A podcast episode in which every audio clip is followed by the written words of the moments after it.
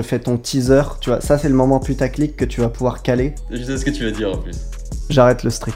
c'est c'est pas vrai, mais c'est pas complètement faux. C'est pour ça que tu peux le garder comme teaser et après on va détailler. Comme beaucoup de gens, je pense, dans le street, à la fois je peux avoir envie d'arrêter régulièrement, à la fois je me vois pas ne pas faire ce sport.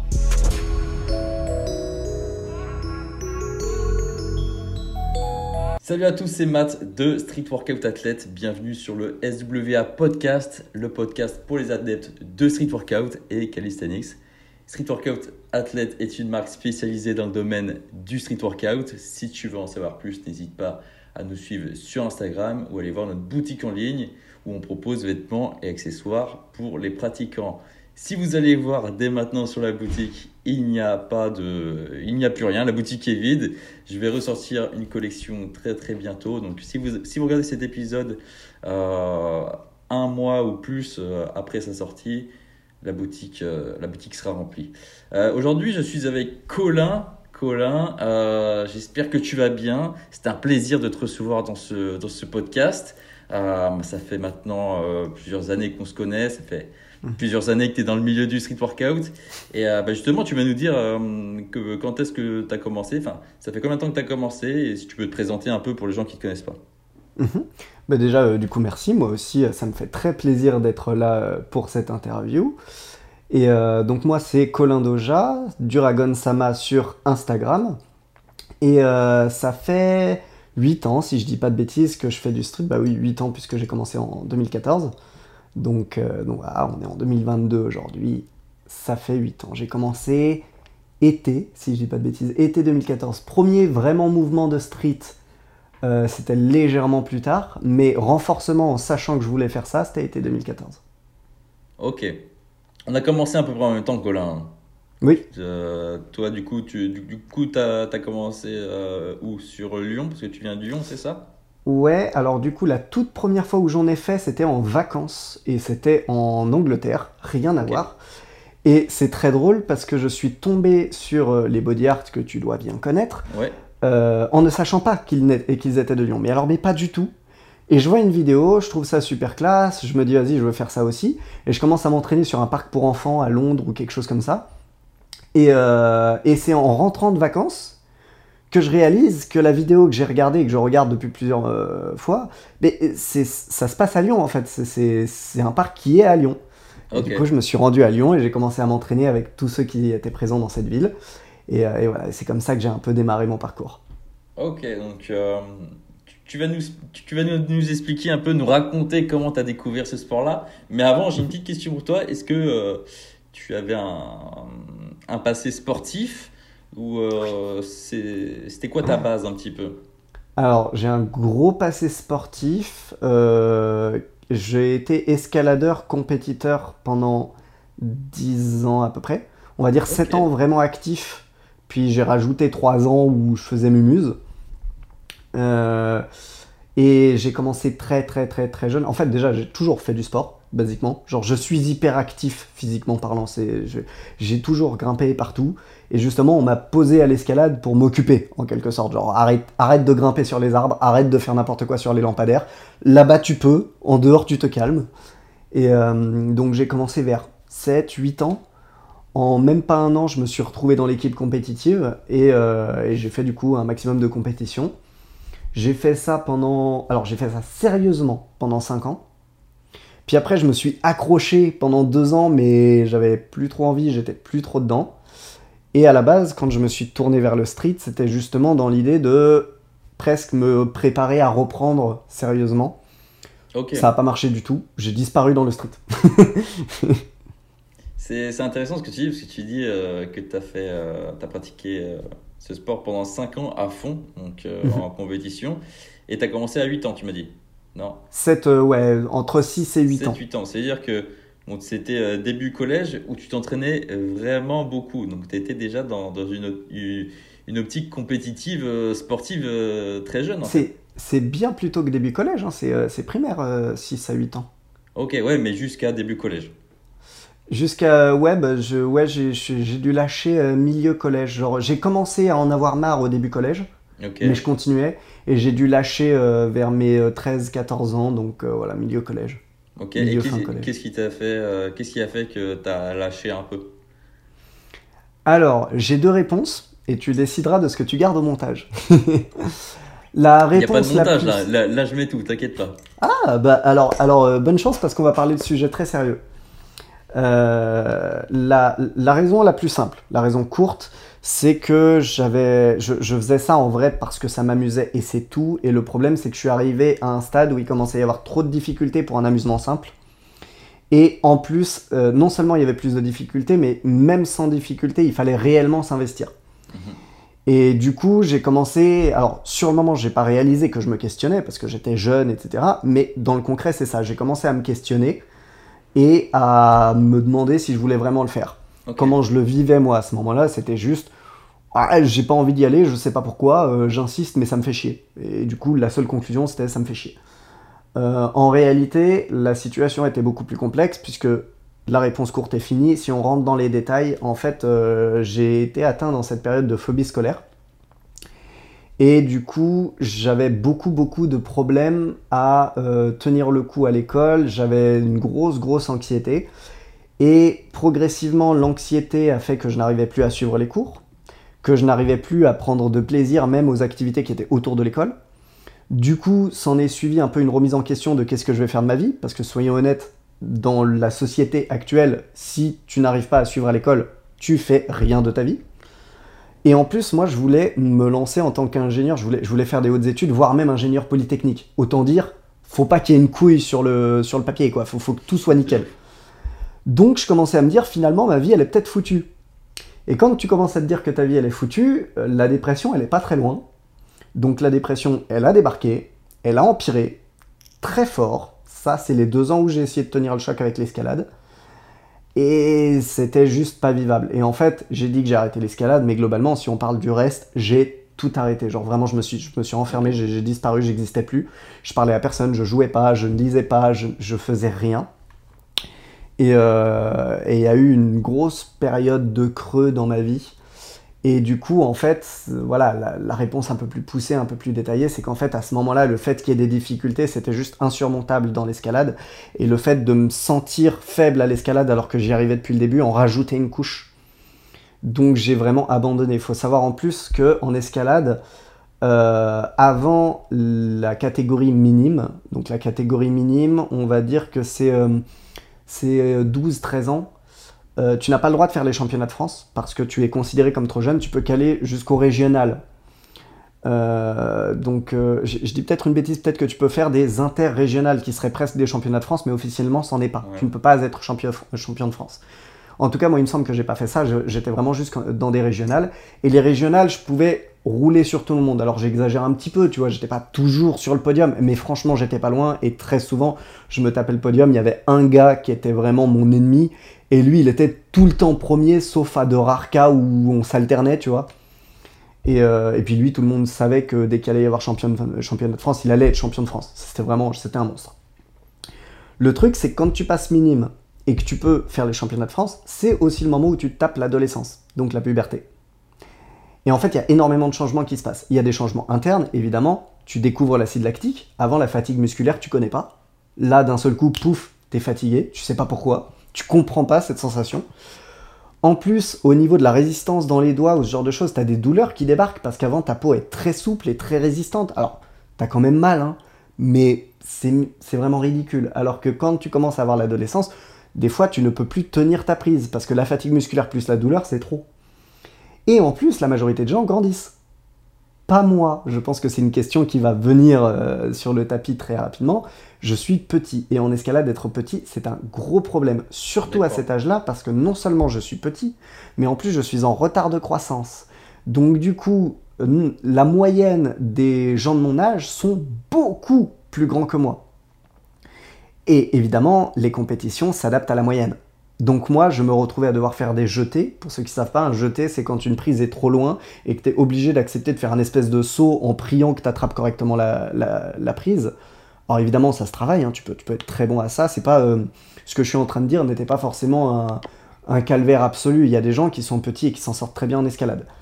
Mais en tout cas, c'est un handicap en plus. Ça, rend la chose plus complexe.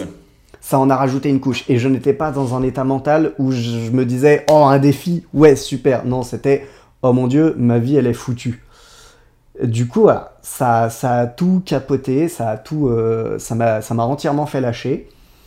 Et euh, aujourd'hui, je suis un peu en paix avec ça parce que je retourne à l'escalade et en fait, je me rends compte que de toute façon, en vrai, c'est pas pour rien que ça a lâché. En fait, l'escalade n'a jamais été une passion. Ça a été quelque chose de très fun, de très agréable qui m'a apporté beaucoup de choses, mais pas une passion comme peut l'être le street. Parce qu'au final, même avant que j'ai tous ces problèmes-là, je me suis rendu compte que aujourd'hui, en tant qu'athlète de street, je suis au courant de ce qui se passe, je suis au courant du nouveau champion, je suis au courant des compétitions, même quand je n'y vais pas, etc., etc. C'était pas le cas en escalade. Je ne m'intéressais pas à autre chose que pratiquer pour m'amuser. Donc, euh, donc voilà. Ok, donc, euh, donc passé sportif, des difficultés, euh, qui t'a, je l'espère, qui t'a aidé aussi à avancer bah, plus tard dans, dans, dans le street, surmonter, surmonter des, des, choses. Et, et, du coup, début du street workout 2014, tu, tu, nous disais, était. Ouais. donc tu découvres ça. Tu fais ta première séance en Angleterre, c'est ça que tu disais? C'est ça. Si je dis pas de bêtises, c'était à Londres, mais je suis pas du tout sûr de moi. Et, euh, et ouais, c'était sur un parc pour enfants, euh, comme ça. J'ai toujours la vidéo, elle est sur Facebook. À l'époque, on était sur Facebook, pas sur Instagram. Et comment ça se fait que tu as découvert euh, ce, sport-là? Tu disais, tu avais vu quelques vidéos, tout ça, des, des, body art. Mais est-ce que mm. c'est toi qui allais chercher? Est-ce que tu cherchais à faire un nouveau sport à ce moment-là? Ou c'était quoi l'objectif de base en fait? Je pense que c'était, c'était un peu un croisement, de, un croisement de, de, hasard et de volonté. C'est-à-dire que je cherchais pas spécifiquement un nouveau sport, ça c'est sûr. Mais je crois que, en fait, je commençais justement à sortir de ma dépression et on va pas se mentir, euh, on est beaucoup à mon avis à être comme ça. Quand tu commences à vouloir te reprendre en main, l'un des trucs pour se reprendre en main, c'est physique. De manière générale, pas forcément sport, physique de manière générale. Et si je dis pas de bêtises, de toute façon, même quand j'ai commencé le street, à la base, je voulais reprendre l'escalade. Le street n'était pas un nouveau sport que je voulais pratiquer ou machin. Mais ça m'étonnerait pas que, à la fois, je me sois mis à rechercher un peu comment je pouvais me renforcer, me repréparer ou ce genre de choses, et en même temps que je sois tombé plus ou moins par hasard dessus. Donc on va dire que c'est un hasard que j'ai que j'ai un peu cherché tu vois. Mais je sais que j'ai pas cherché street workout, je ne savais pas ce que c'était. J'ai pas cherché les body art, je ne savais pas ce que c'était. Je suis vraiment tombé dessus au, détour de vidéos YouTube ou ce genre de choses. Et puis euh, j'ai juste trouvé ça sympa. Et je me suis dit, ah bah voilà, je vais pouvoir me préparer. Peut-être même que je connaissais pas le nom à ce moment-là. J'ai même pas dû le regarder, tu vois. Euh, ça se trouve, c'était une vidéo People Are Awesome ou un truc comme ça. Et je me suis dit, c'est sympa, vas-y, je vais, je vais en faire. Ce truc-là spécifiquement me plaît bien. Et je me suis mis à faire un peu de renforcement. Euh, à, ce moment-là, tu m'aurais posé la question, je suis quasiment sûr que je t'aurais répondu, c'est de la muscu. Je fais, je fais un peu de muscu, mais, mais de la muscu au poids de corps, tu vois. Ok, donc tu as, commencé par du, du renforcement, mais euh, c'était quoi l'objectif de base? Est-ce que c'est c'est les figures de street qui t'ont qui t'ont animé au, départ ou tu voulais être justement euh, tu voulais euh, pour toi le street workout c'était c'était que du renforcement c'était des tractions des dips euh. alors je pense qu'il y avait il y avait trois raisons et c'est pas genre trois raisons à égale influence. Je dirais que c'était du tu sais genre ça se partage le pourcentage de ma volonté équitablement. Il y avait j'ai fait 10 ans du coup d'escalade compétitif à mort et déjà là je suis pas super épais mais alors t'imagines pas comme je l'étais pas avant de commencer le street. J'étais un steak. Tu me mettais un t-shirt normal, tu ne sais pas que je fais du sport. Et encore moins que j'en ai fait à un niveau compétitif. Impossible. Donc, comme beaucoup je pense, il y avait un petit côté d'ego de bah merde, j'aimerais quand même avoir un corps qui correspond à mes performances. Tu vois, j'aimerais ne plus être le petit maigrichon. Parce que petit, je peux rien y faire. Maigrichon, je peux peut-être y faire quelque chose. Deuxième raison, justement, l'un des trucs qui m'a le plus euh, frappé euh, quand euh, j'ai eu des difficultés en escalade, c'est qu'en fait, je suis passé de je ne force jamais à non seulement je force, mais je suis fatigué super vite. J'ai plus de patates. Donc je voulais prendre de la force, prendre de l'énergie. Et ça, s'il n'y a pas le corps, je m'en fous. Je prends de la force pour pouvoir reprendre l'escalade. Et ce coup-ci, je reviens. Et oui, il y a toujours de l'ego. On va montrer qui c'est le papa, tu vois. Et troisième truc, j'ai toujours bien aimé le côté un peu spectaculaire, esthétique, même quand j'escaladais, alors qu'on s'en fout royal, j'avais tendance à escalader de façon esthétique, presque de façon instinctive. Et bah ouais, le street c'est esthétique. je veux dire, les mouvements les plus simples, il y a une notion d'esthétique, même, même dans le set and rep où ils ne diront pas tout le temps que c'est le cas, en réalité, il y a une notion de forme, et la forme, c'est esthétique. Donc euh, ça m'intéressait pas mal. Par contre, je saurais pas te dire si je voulais faire des figures ou pas. Il me semble que je me disais que c'était pas possible pour moi. De toute façon, j'étais trop petit, j'étais trop maigre, parce qu'en plus, bah, toi tu dois le savoir, en 2014, les exemples que tu voyais, c'était des Hannibal Forking ou machin, des espèces de, de grands mecs noirs baraqués. Moi, c'est mort. Je vais pas faire de planche, je vais pas faire de front, faut pas rêver. Et euh, donc, du coup, je me renforçais. Si un jour je peux faire quelque chose, pourquoi pas, mais je pense que c'était pas un intérêt principal. Ça, ça m'aurait intéressé, mais je pense que je partais pas du principe que j'allais le faire. Ok, ça marche. Donc, euh, on appelle, euh, on, t'appelle l'ancien un petit peu, un peu comme moi, parce que pour, pour les gens qui, qui, qui écoutent et qui ne savent pas forcément, le street workout est arrivé en France dans les années les 2010, 2010 c'était un peu tôt, les 2011, 2012 et de façon plus compétitive fin 2012, 2013 et 2014. Donc ça fait mm. longtemps que, que tu es dans le milieu. comme tu nous as dit, les, les, premières vidéos aussi que tu as vues, c'était tout ce qui est Hannibal Forking, etc. Donc euh, c'est sûr qu'on n'avait pas euh, notre sosie, enfin on n'avait pas euh, en, inspiration notre sosie qui fait ce sport-là, tu vois. Donc c'est vrai que ah on n'avait pas de modèle. on n'avait pas de modèle. Donc au début peut-être qu'on se disait ah non c'est pas pour nous parce que faut être baraque, faut avoir cette condition physique là. donc, tu as réussi à débloquer ça au fur et à mesure de la pratique quand même, en, en te, te, renforçant. Euh, est-ce que tu peux nous expliquer le moment où tu as commencé à faire des compétitions, où tu t'y es mis plus sérieusement. Et, et comment tu as débloqué ça? Comment tu as débloqué ça? Est-ce qu'il y a un moment tu t'es dit, du coup, l'escalade, c'est fini, euh, je me suis bien amusé et maintenant c'est le street? À quel moment À quel moment ça arrive ça? Hmm, Dur de répondre. Alors, je peux te répondre l'instant T où j'ai réalisé mais je suis pas sûr qu'il y ait un instant T où ça ait basculé. Donc l'instant T où j'ai réalisé, c'est quand euh, j'ai essayé de me sélectionner pour la première fois pour les championnats du monde, donc de 2015 ou 2016. C'est quel championnat du monde où a gagné euh, Eric Ortiz? 14. Euh, ok, donc 2015. 14 et 15, je crois. Et bah 2015. Parce qu'il avait gagné, je l'ai vu, ça m'a marqué. Genre, je l'ai vu à Lyon, il est passé à Lyon il me semble qu'il était body art à l'époque. Ça m'a marqué, le mec était impressionnant, le mec était classe et tout. Et tu vois, tu parlais de, de, personnes où on pouvait s'identifier.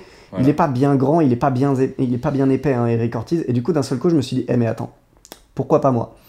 Et donc, je me suis, je me suis pas dit, à ce moment-là, je vais me lancer dans le street, mais je me suis dit, ça veut dire que c'est possible.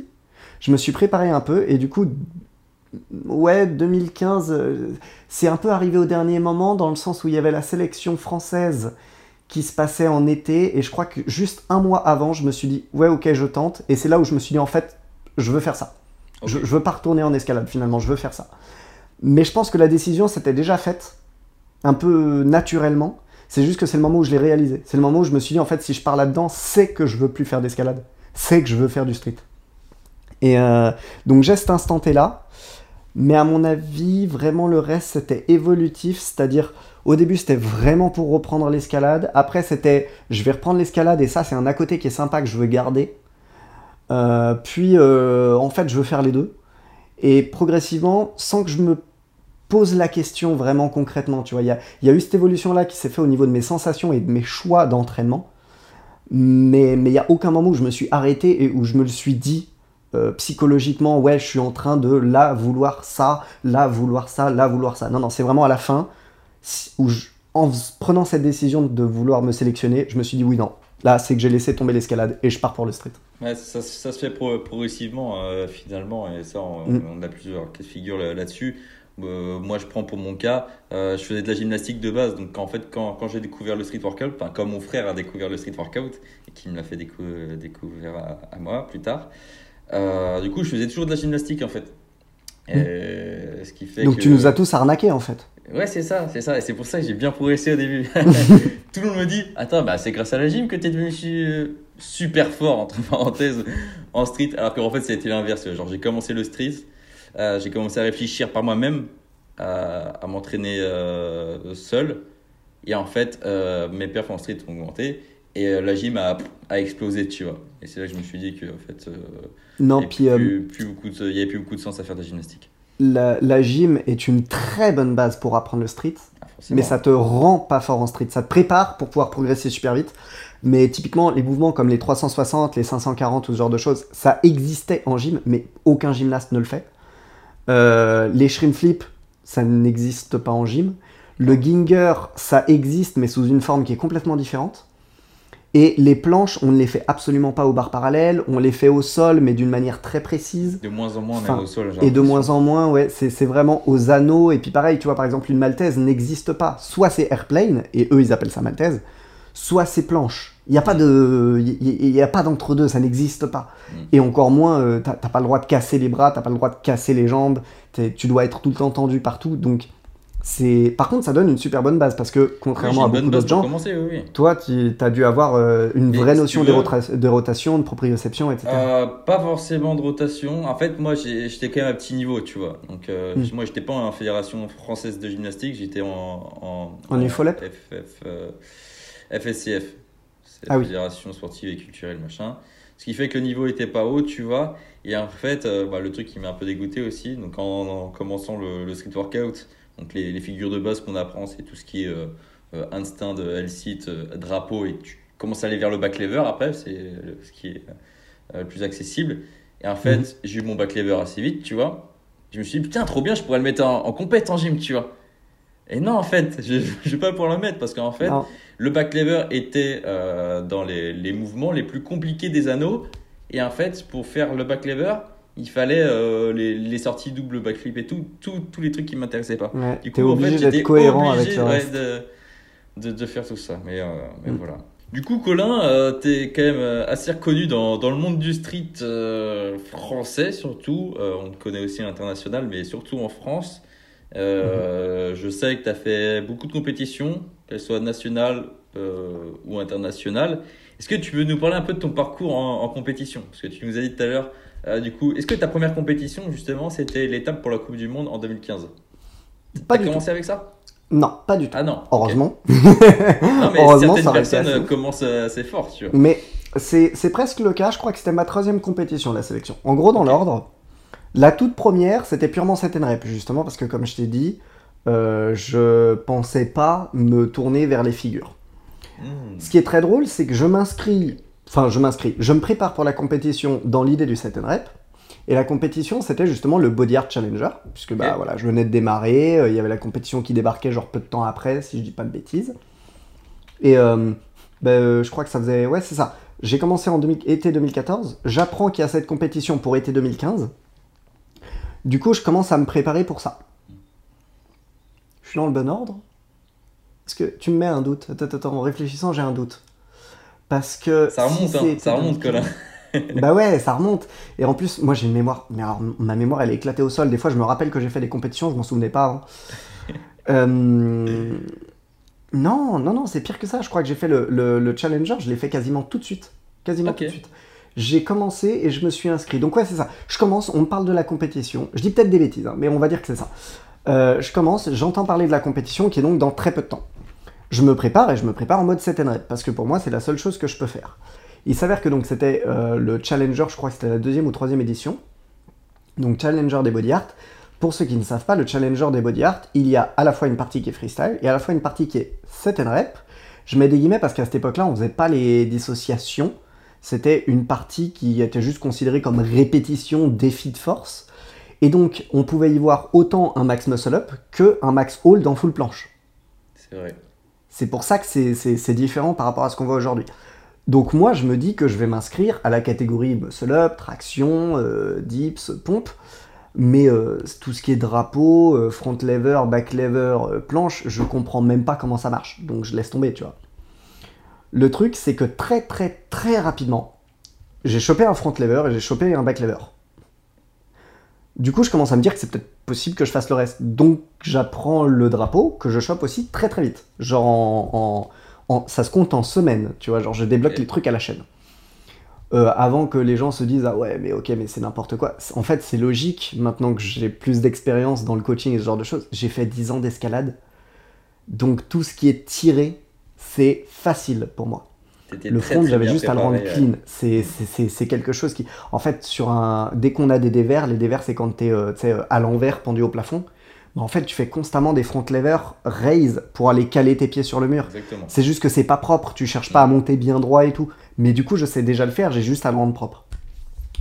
Donc, euh, donc voilà, la compétition débarque. Je me suis inscrit à toutes les catégories où je pouvais. Genre, j'ai fait absolument tout. Euh, D'ailleurs, je pense que c'est bien comme ça qu'on pouvait voir que j'étais un débutant, parce que personne fait ça.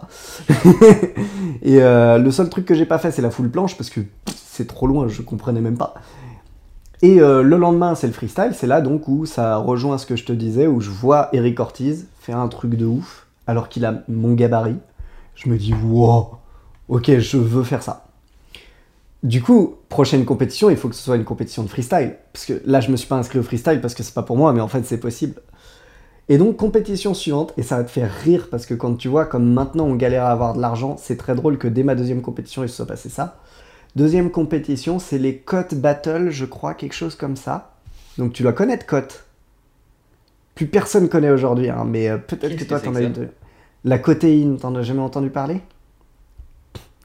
Ok, COT, c'était un. Je sais pas si c'était un gars, un organisme, une marque ou. C'est flou, mais en gros, c'est un mec qui avait mis en avant ce terme-là, COT, K-O-H-T, pour King of Hard Training.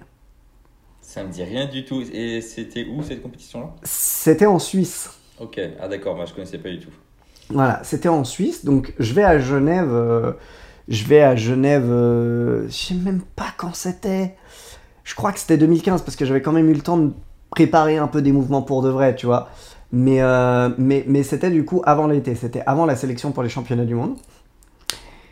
Et, euh, et à la base, j'y vais pour m'amuser, vraiment pour m'amuser, tu vois. C'est- C'est pour essayer. Je m'en fous du résultat. Et euh, j'arrive le jour J, je fais mumuse. Bah, mon mumuse, il fait que j'arrive troisième Ok. et que je remporte T'étais surpris 300 euros. Ah Bah, ok. grave. Ouais, ouais, c'est, vraiment, j'y vais pour m'amuser. Je n'ai aucune volonté de rien. C'était déjà le cas pour les, euh, pour les, euh, pour les Body Art Challenger. hein. J'avais aucune velléité de rien. Mais au Body Art Challenger, je crois que j'ai eu une médaille de participation parce que j'ai fait toutes les disciplines, enfin toutes les catégories. Mais sinon, j'ai rien eu, tu vois. Et puis j'étais loin quand même des records. Il y avait l'Exastyle en front. Euh, il y avait, euh, il y avait qui, comment il s'appelle Ah, j'ai oublié son nom. Un mec qui était hardcore en, en, en bac. De toute façon, voilà, il y avait Eric Ortiz. Le niveau, il était trop loin. C'était impossible. Suisse, j'y vais. Et je tombe contre des gens comme Virgil Anas, que je connais parce qu'il est de Lyon, mais voilà, faut s'imaginer que moi je suis au début. Lui, au contraire, c'est son âge d'or, presque. Il est, Ouais, euh, il est champion de France, machin, tu vois. Moi, je suis, je suis, je suis vraiment une crotte. C'est-à-dire qu'il est champion de France en 7 rep et il est, euh, il est dans les meilleurs en freestyle. Moi, je, je suis, j'existe pas. Et j'arrive troisième, juste derrière lui. Et je gagne 300 euros. Donc, Donc là, gros coup de boost parce que déjà Ah bah. t'es sur le podium. En plus, il y a une, une bonne récompense. Ça motive à continuer quoi. C'est monstrueux. Et je pense que les gens qui nous écoutent, qui font des compétitions aujourd'hui, 300 euros, même encore aujourd'hui, c'est quelque chose. Hein. Mhm. euh, tu remportes 300 euros à une compétition, c'est, énorme. Donc moi, je repars avec mes 300 balles et vraiment, alors, réflexion binaire de débile, je suis en mode, faut que je gagne plus d'argent et plus de médailles. Voilà. Il n'y a aucune réflexion de plus que ça. Bilan, je continue, je gagne plus d'argent, plus de médailles. Spoiler, ça n'arrivera pas. Mais enfin, plus de médailles, si, mais plus d'argent, ça n'arrivera pas. Et, euh, du coup, je commence à me préparer. Et là, bah, c'est le moment qui arrive à énormément de gens. C'est Eh, vas-y, je suis imbattable. euh, je fais sélection au championnat du monde, je m'en fous. Et du coup, je me sélectionne pour les championnats du monde. Et il va m'arriver un truc dont on va certainement parler et qui va revenir beaucoup tout au long de, me par- de mon parcours. Je me blesse. Ok. Et je Donc me ça, blesse, C'est c'est deux ans après le début de ta pratique? Même pas, un an. Un an? Un an. Je me blesse, j'ai le poignet. J'ai jamais su ce que j'avais parce que je suis jamais allé voir un médecin. Parce que c'était l'époque où justement déjà on cadrait pas nos entraînements, alors on cadrait encore moins notre santé. On en avait rien No à pain, no faire. gain hein, à l'époque. hein. Ah, no no gain.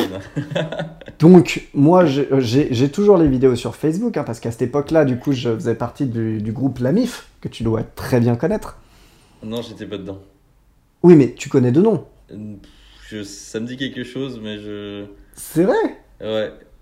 Incroyable, je pensais vraiment que t'étais dans... En fait, toi, t'étais tellement à l'étranger, tu t'es pas occupé de ce qui se passait en France, c'est ça C'était exactement ça, je te jure. Moi, euh, Mais tout, tout ce qu'il y avait en dessous Paris, j'étais pas au courant, si tu veux. Ok, ouais, d'accord. Ben, la MIF, c'était une espèce d'équipe qui regroupait, genre vraiment, j'exagère évidemment parce qu'il y a forcément des gens qui en faisaient pas partie, mais il y a moyen qu'à l'époque, on regroupait 90% des streeteux français. Genre, euh, bah, il y avait le tout le monde Street France pour ça, sinon. Mais c'est lui. À la base, ça s'appelait la MIF. C'est le Ah, même. d'accord. Ah, bah. Bah, j'étais dedans alors, mais je savais pas qu'il s'appelait comme ça. Ok. Il s'appelait la MIF et il avait été créé par Charlie, euh, Charlie PN. Charlie PN qu'aujourd'hui les gens reconnaissent, mais Ouais. pendant toute une période, plus personne savait que ce mec existait et qu'il était là avant. Et il avait disparu. Et il avait disparu en transformant la MIF en Street Workout France et c'était quelqu'un d'autre qui s'en occupait. Ok. Mais donc à la base, la MIF c'était lié à sa chaîne YouTube, c'était le youtubeur principal parce qu'il me semble que Elio et, euh, et, euh, Et. Eric. et Eric Flag n'existaient Non, pas encore ou en tout cas euh, n'étaient pas C'était plus très euh, mis en Erwan avant. Bodolek ou euh, des mecs comme ça. euh, C'est ça, ouais, où il y avait aussi euh, euh, euh, comment il s'appelle? Ah The, the Saiyan, The Super Saiyan. Ouais, mais. son- Ouais, Vas. Vas, merci. Ouais, Vas- qui était Vas pas. Enfin, il... il montrait ses perfs sur YouTube, mais il n'était pas dans un. Il, Oui, il, mais- il éduquait pas, mais oui, oui, c'était. C'était les, c'était les gens connus de ce moment-là. Bah. T'avais Charlie PN, Vas, etc. Voilà. Charlie PN, c'était comme Vas, la différence, c'est qu'il a vraiment. Genre, il s'est volatilisé. Vas, il est resté un peu dans les esprits. Mais Charlie PN, à part ceux qui ont vraiment fait partie de la MIF intensément et tout, il a disparu. Ouais, c'est vrai. ouais. Et bah, si tu retournes sur euh, Street Workout France et que tu te fais chier à remonter tu peux fait, retrouver, tu peux retrouver des vidéos de moi qui arrêtent pas de m'entraîner. Et a un moment, tu sais, j'envoie des perfs, des perfs, des perfs, des perfs, et d'un seul coup, tu me vois avec genre trois protèges poignets autour du même poignet, une montre pour tenir les protèges poignets parce qu'ils accrochent même plus Le mec plus même une protection gym. quoi. le machin. Mais je te jure, artisanale.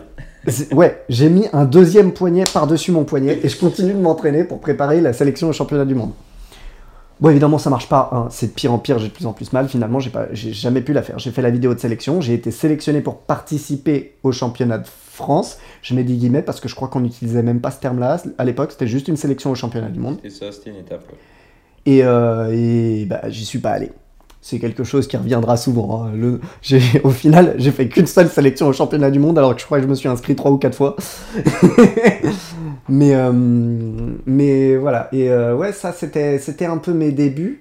Et après, finalement, je me suis orienté quasiment que vers le freestyle. Ça m'est arrivé régulièrement de faire des, faire des petites compétitions de set and rep. Mais euh, c'était comme ça, pour le fun. J'ai fait, euh, j'ai fait un pull and push en traction. J'ai fait euh, des petites compètes, même des fois des trucs délirants. C'est à l'époque où c'était pas cadré. J'étais juge freestyle, mais je faisais la compétition set and rep de la même Ouais. compétition. Enfin, voilà, des trucs comme ça. Ok, ça marche. Donc, des blessures très tôt, on va dire. Mm. Tu t'en es remis quand même. Tu t'en es remis quand même. Est-ce que tu peux nous parler de la suite un peu? Euh, Je sais que tu as fait le FIBO. Oui. Donc euh, là, cette année-là, c'était le World of Barrero. C'était le 1 ou le 2 Euh, je crois que c'était le 2. Ou Il alors me c'était semble que c'était le the 2. Bar- Non, ouais, c'était le 2. Ok, ça marche. Ouais, ouais, c'était le 2. Donc c'était le 2. 2018 2018. Alors, oh, oh, ah, tu me mets le doute. Ah, on en a parlé il y a pas longtemps, je crois qu'on s'est vu on Ouais. n'arrivait on n'arrivait même pas. Ouais, ouais, ouais, bah, le problème c'est que c'est- c'est flou les dates, soyons honnêtes, on fait tellement de trucs, Ça c'est doit être très flou les dates. 2018 parce que c'était en même temps qu'Iron. donc, euh, Alors, je crois que je peux, je peux t'avoir la réponse euh, réelle. En même temps, je vais essayer de continuer de te répondre pour pas faire une pause hein, dans, le, dans le truc. Donc, on est d'accord qu'on continue, je continue de te parler du, du- de l'aspect athlète, pas le reste pour Ouais, le ouais. moment. hein. Ouais, de l'aspect athlète. Euh, bah, du coup, en tant qu'athlète, donc, euh, ouais, je, vais, je fais pas mal de compétitions euh, en France à ce moment-là. Dur de dire si c'est régional, national ou ce genre de choses, parce qu'à cette époque-là, il n'y avait pas trop de cadres. Non, pas du tout. Je sais que c'était pas sûr que ce soit national, puisque les pull and push et trucs comme ça, je ne les ai pas fait. ok. Qui, là, dans ces cas-là, c'était sûr que c'était au moins national, si ce n'est international. Je prends un peu d'ampleur, et euh, ma première grosse compétition, je crois que c'est avec Gena et Sangohan que je me suis retrouvé dans ce, dans ce bail-là. et je me retrouve avec un euh, Battle of the Bars. Donc, Euh, pas rien, Amsterdam, quand même. pas Amsterdam, Le Battle of the Bars d'Amsterdam. Si, si, ok. C'est ça. Dans la Ouais, salle, là, dans, la... bah, dans un, Ouais. dans un Qui salon. était, qui était très sympa. ouais. Alors, je te confirme, du coup, c'est bien 2018 le FIBO. C'était bien 2018 le FIBO, et du coup, je crois que je peux même te donner la réponse pour Amsterdam. Euh... Ouais, ça va être un peu plus galère, donc ça, je risque de me retrouver à, à pas parler pendant un petit moment. Amsterdam, euh, toi, ça devait être assez tôt quand même.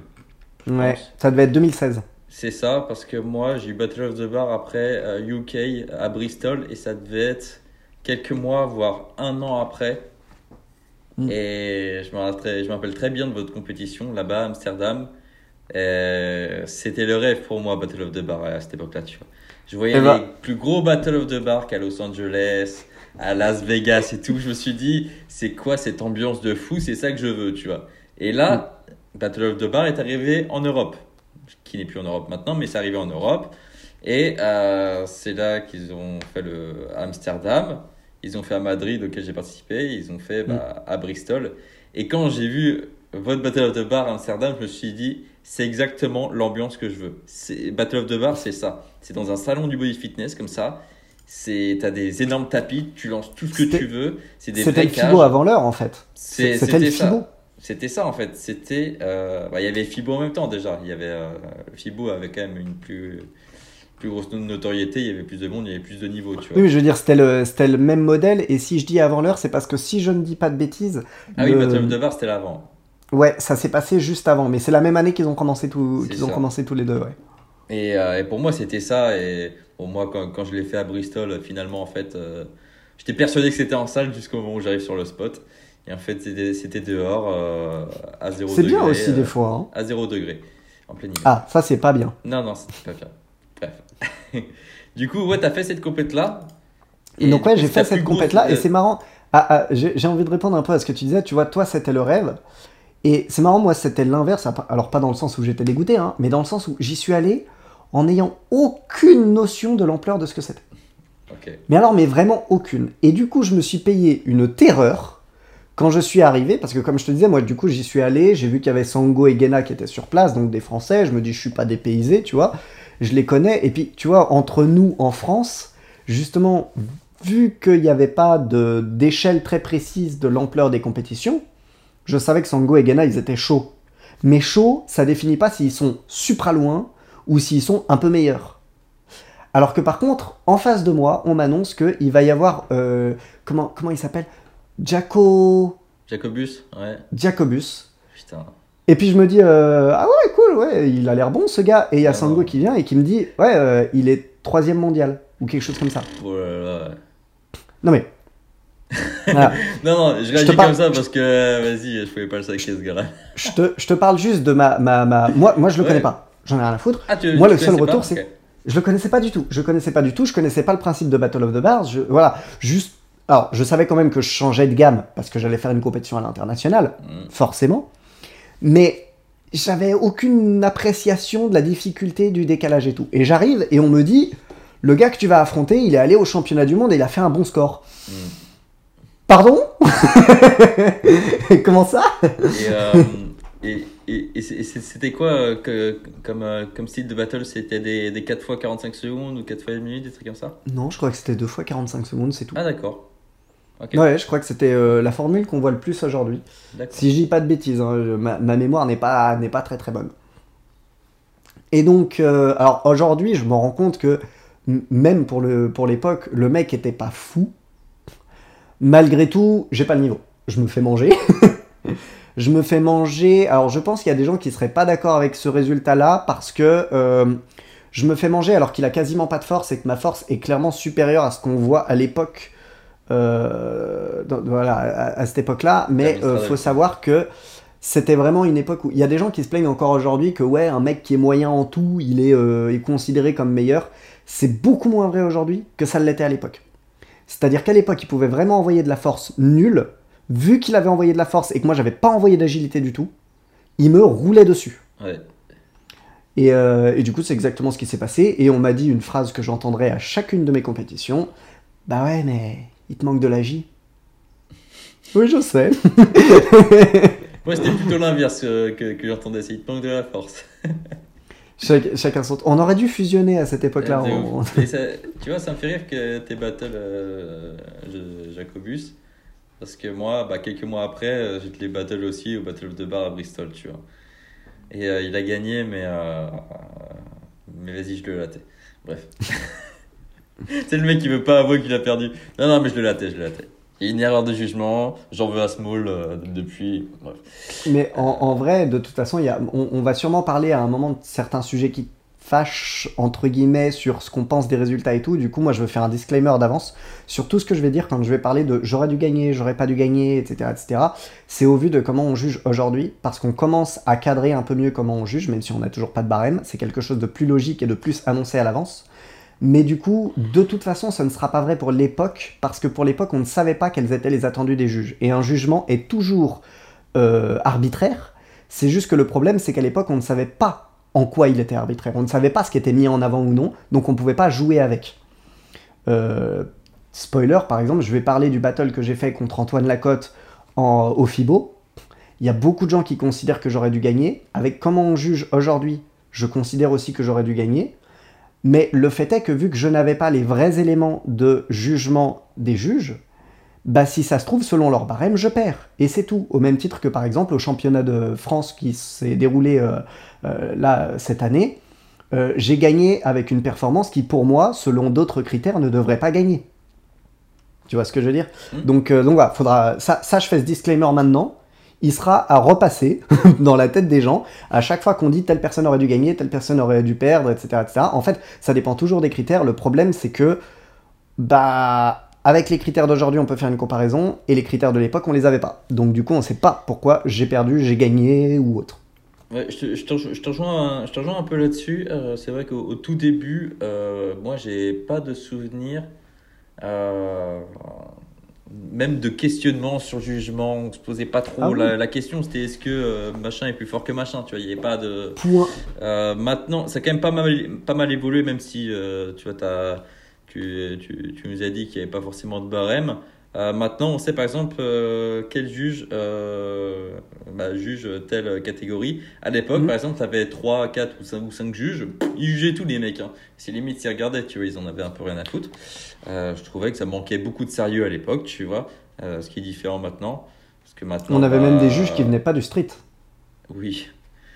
qui en faisaient vite fait, et qui se retrouvaient à juger le set and rappel freestyle, alors qu'ils faisaient à peine des tractions de muscu euh, dans un domaine qui est différent, mais ils sont connus. C'est ça, maintenant ça a bien évolué euh, parce que forcément maintenant euh, dans des compétitions internationales, quand tu juges un battle, je dis n'importe quoi, mais un, un, un Tony co- contre Christophe, donc des mecs qui sont vraiment là dans le Mhm. street, qui sont suivis, peux pas trop faire euh, le mec en mode je regarde pas trop le battle. Non, non, faut être sérieux. À l'époque, Ah bah, euh, ça façon, passait un peu tu- sous la trappe, tu vois. Euh, Maintenant, tu le vois en vidéo, et tu as un déferlement de gens sur ta gueule. Voilà. À l'époque, ça, ça passait encore. Euh, c'est vrai que moi, je me posais pas la question euh, de savoir euh, quel juge jugeait telle catégorie sur tel point, etc. C'était juste, fallait être le plus fort. Voilà, c'est tout. Mhm. Euh, ok, Colin, donc tu nous as quand même pas mal parlé euh, des compètes. Donc, euh, t'es es quand même un grand compétiteur dans, dans le street euh, français. Euh, J'en prends d'autres exemples.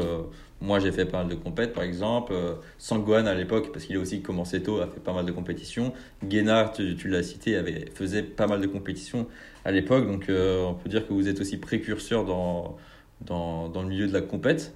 Mhm. Euh, pour continuer, alors ok, on va, on va passer une grande question avant de passer aux petites questions euh, des internautes sur Instagram. Euh, tu vas nous expliquer, c'est eh, c'est peut-être un peu difficile cette, cette question-là, mais tu vas nous expliquer pourquoi tu continues ce sport encore aujourd'hui. Après euh, 8 ans, ouais c'est ça, 8 ans. 8 ans de, de pratique. Est-ce que tu as fait des pauses déjà?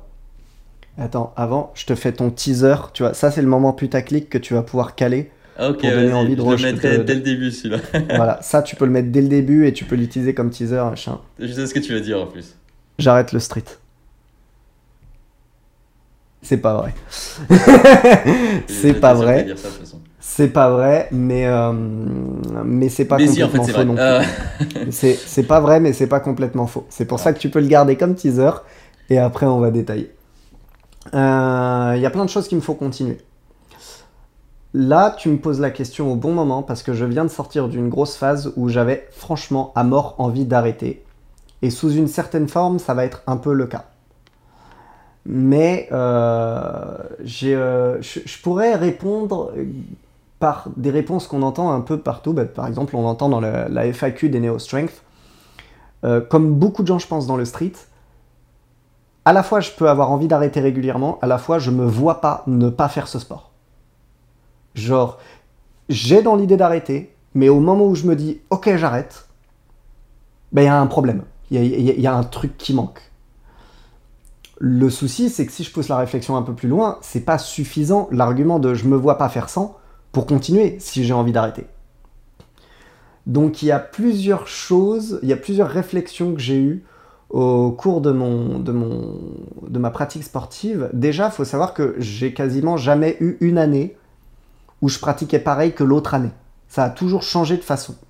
Ça, soit je m'entraînais pas de la même façon, soit euh, je m'intéressais pas aux mêmes aspects du sport, parce que du coup, euh, certainement qu'on va en parler à un moment ou à un autre, mais j'ai été et je suis coach, juge, athlète, compétiteur ou non, euh, organisateur d'événements ou non, conseiller régional à la Fédé actuelle, euh, je participe à des projets pour des organisations autres, etc., etc., etc.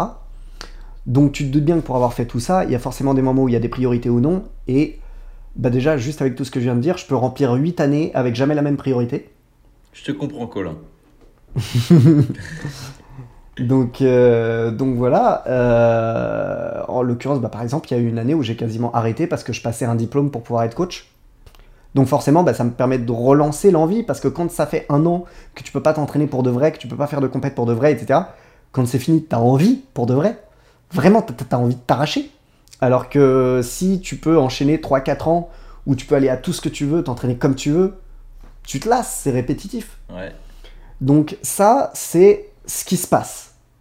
Mais il y a ce que je veux. Et ce que je veux, ça peut être différent.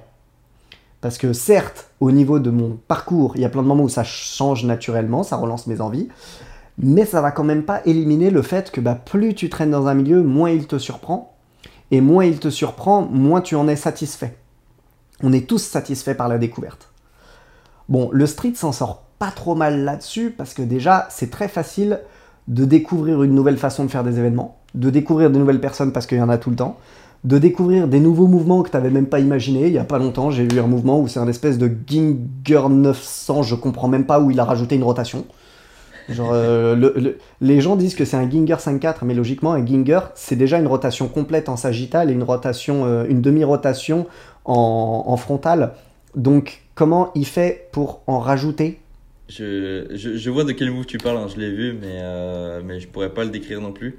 Voilà, donc j'ai vu si, ça, parce bah fait, ça change. euh, tu fais ton Geiger, en fait, tu le fais très très haut, ce qui fait que au moment en fait où tu penses arriver devant la barre, tu as quand même une rotation qui est engagée, euh, qui est accentuée. Et...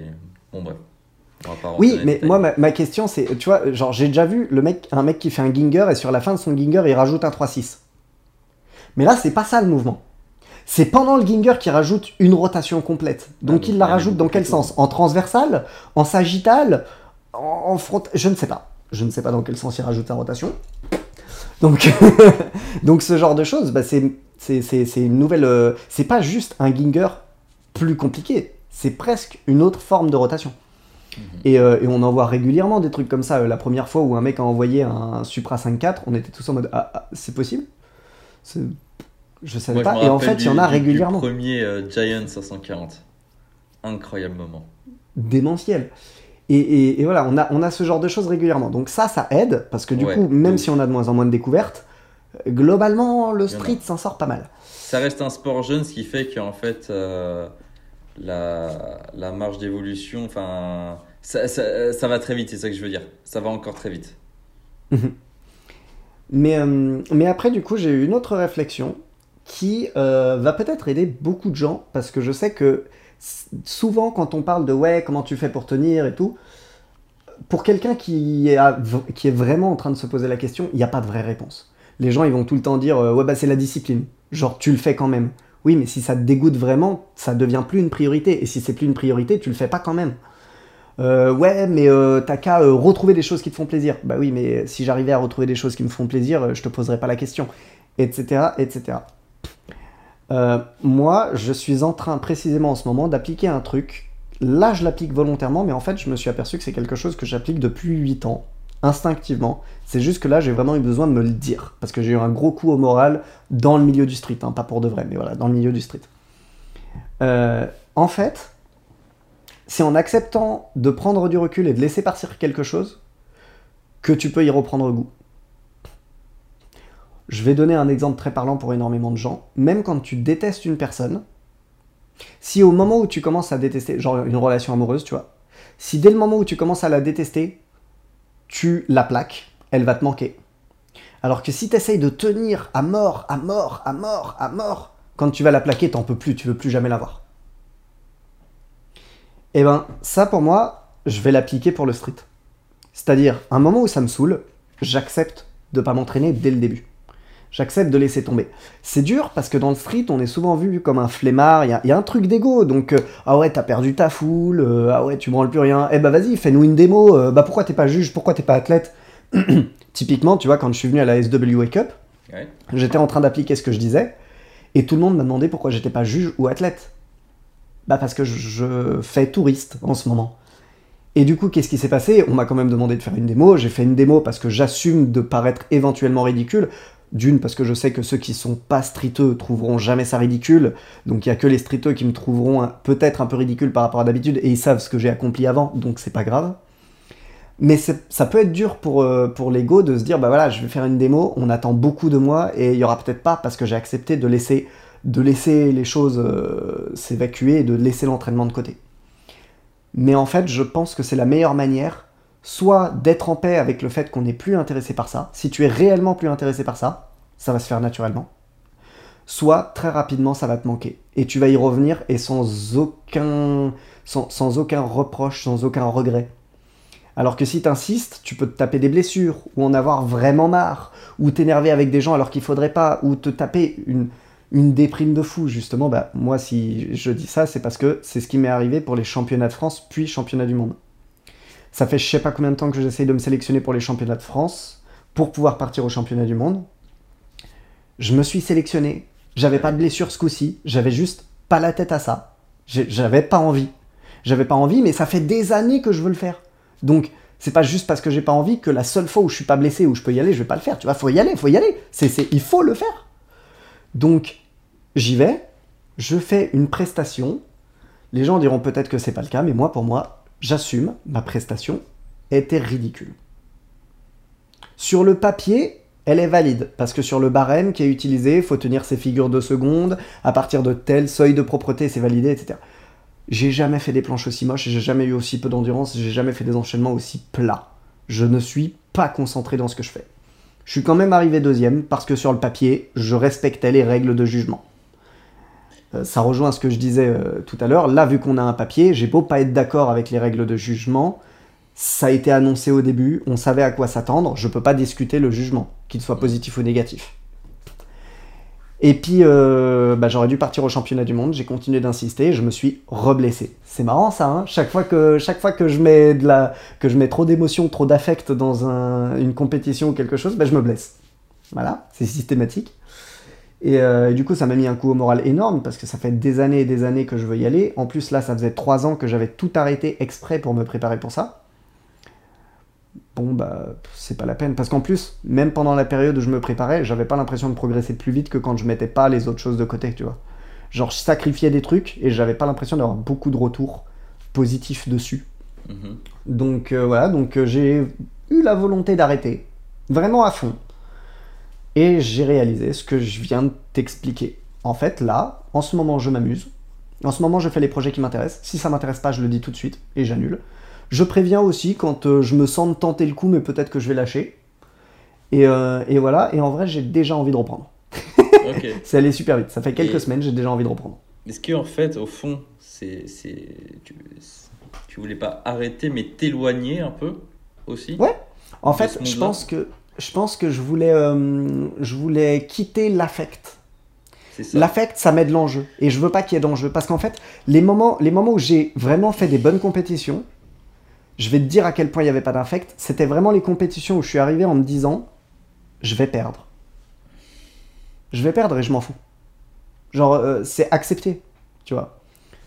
Le premier Battle of the Bars, où j'ai fait une excellente prestation, même si je me suis fait rouler dessus, et j'ai été remarqué à mort.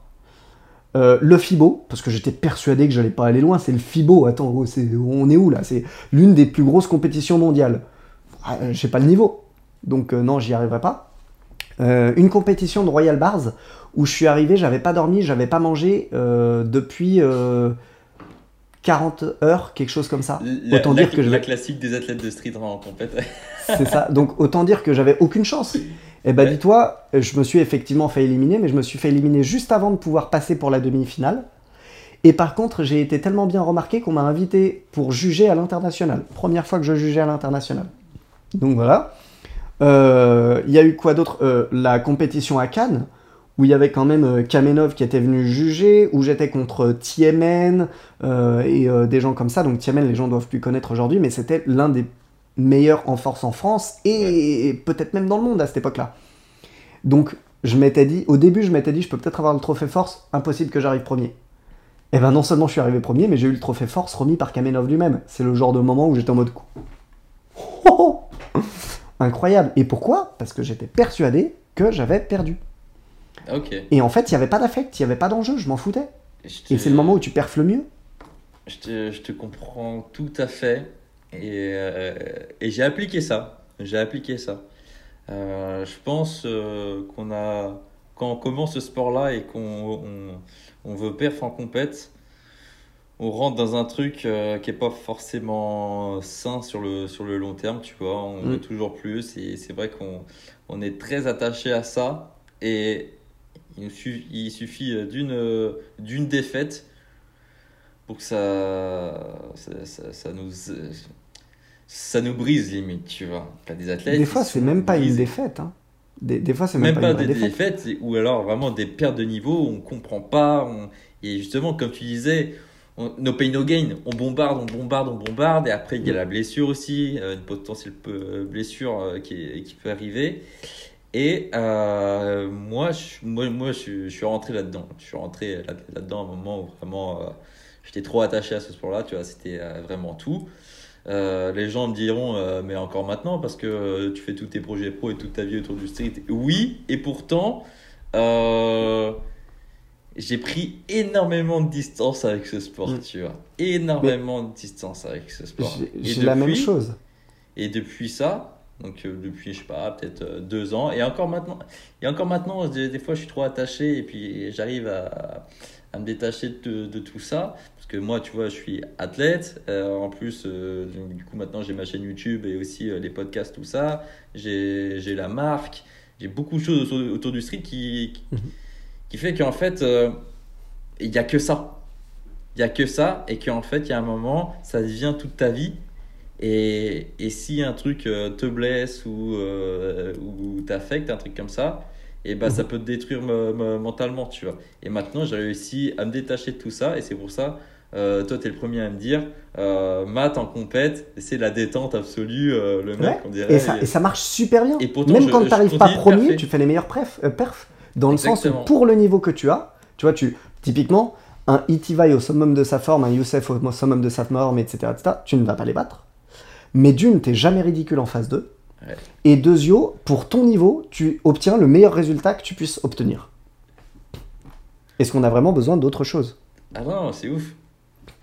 Mais euh, pour, pour rejoindre ce que tu disais, moi c'est la même chose, tu vois, j'ai dit ouais j'ai failli arrêter et tout, et pourtant dans ma période où j'ai failli arrêter, tu le sais toi-même parce que tu en fais partie, j'ai rejoint un projet pour créer une organisation euh, assez importante qui demande Mhm. beaucoup de temps, beaucoup d'énergie. Et en fait la différence elle n'est pas au niveau des actes, la différence elle est au niveau de l'approche. Si je n'ai pas le temps, si je n'ai pas l'énergie, ou si le projet dans lequel je suis ne mène à rien, je m'en fous, C'est ça, et je le laisse de côté. c'est ça. À partir du moment où je fais ça, je peux même bosser encore plus qu'avant. Parce que je m'en fous. Je le fais juste parce que j'en ai envie, rien et d'autre. puis Il n'y a tu te aucun dis que imposé. t'as- T'as pas de compte à rendre ou t'as pas Mm. de. pour, pour ceux qui ont du mal à se rendre compte de ça, on peut faire un parallèle avec un truc qu'on vit tous en compète. Tu as beau savoir comment faire une figure en forçant le moins possible, quand tu es en compète, vu qu'il y a de l'enjeu, tu vas forcer plus. Pourtant, le résultat visuel est le même. Ta figure n'a pas changé de forme, n'a pas changé de maintien, peut-être même qu'elle a perdu un peu en seconde, mais c'est pas sûr. Pourtant, tu te sens beaucoup plus fatigué pour la même chose. Parce qu'il y a un enjeu plus grand, donc tu y mets plus d'énergie que nécessaire. Et ben en fait, c'est la même chose pour l'approche générale du sport. S'il y a trop d'affect, tu crames beaucoup plus d'énergie pour en réalité le même résultat, voire moins. Donc ça sert à rien.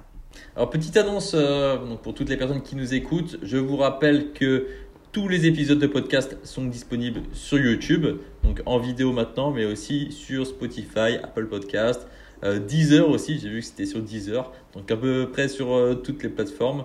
Donc, donc voilà, c'était un petit rappel que je voulais vous faire.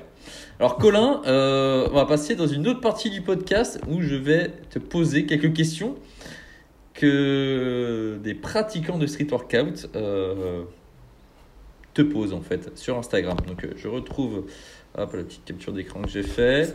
Si on tombe Euh. sur une question à propos de mon compte secondaire, je rigole. Il n'y a pas ça. Il n'y a pas ça.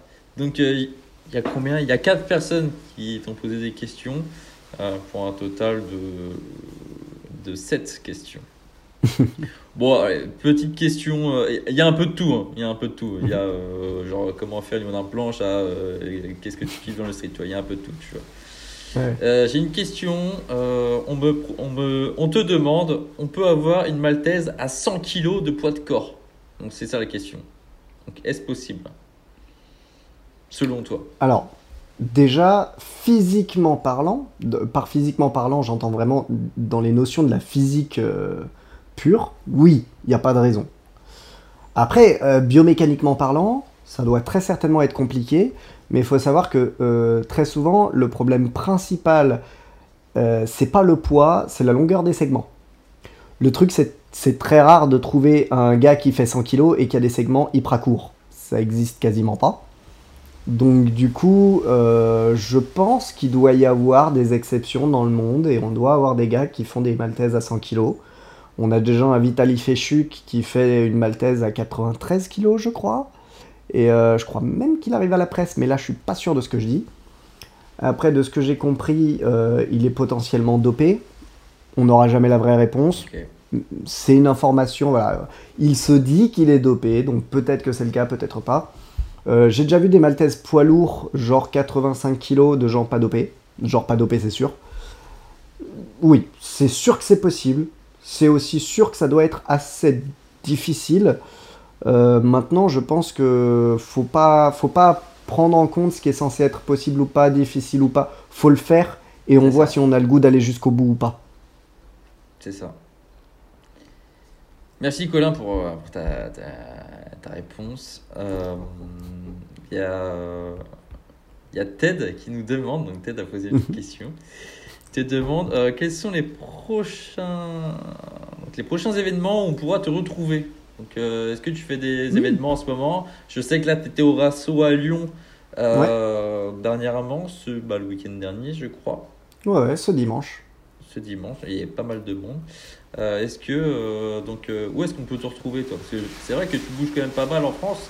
T'es un Ouais. des c'est- t'es- t'es un des, des acteurs, on va dire, du, du street en France. C'est- c'est- C'est-à-dire que tu bouges pas mal. Où est-ce qu'on peut te, te retrouver? J'essaye de bouger un maximum. D'ailleurs, SNCF, si vous passez par là, si vous voulez faire un partenariat, Ouais, sponsorisé parce que là, Sp- Sponsorisé, sponsorisé. là, je vous ai rentabilisé sur. alors, de sûr, on peut me retrouver au Raven Bars Contest. C'est sûr que j'y vais. Par contre, j'y vais euh, en touriste. De toute façon, comme je l'ai dit euh, précédemment, euh, très certainement que tout ce que je vais dire là, ce sera touriste à chaque fois. Je sais qu'il y a un rassemblement qui a l'air de se dessiner vers Rennes, mais il n'y a pas de date. Il n'y a pas de. Il y a, rien pour le moment. Ouais, vers Rennes.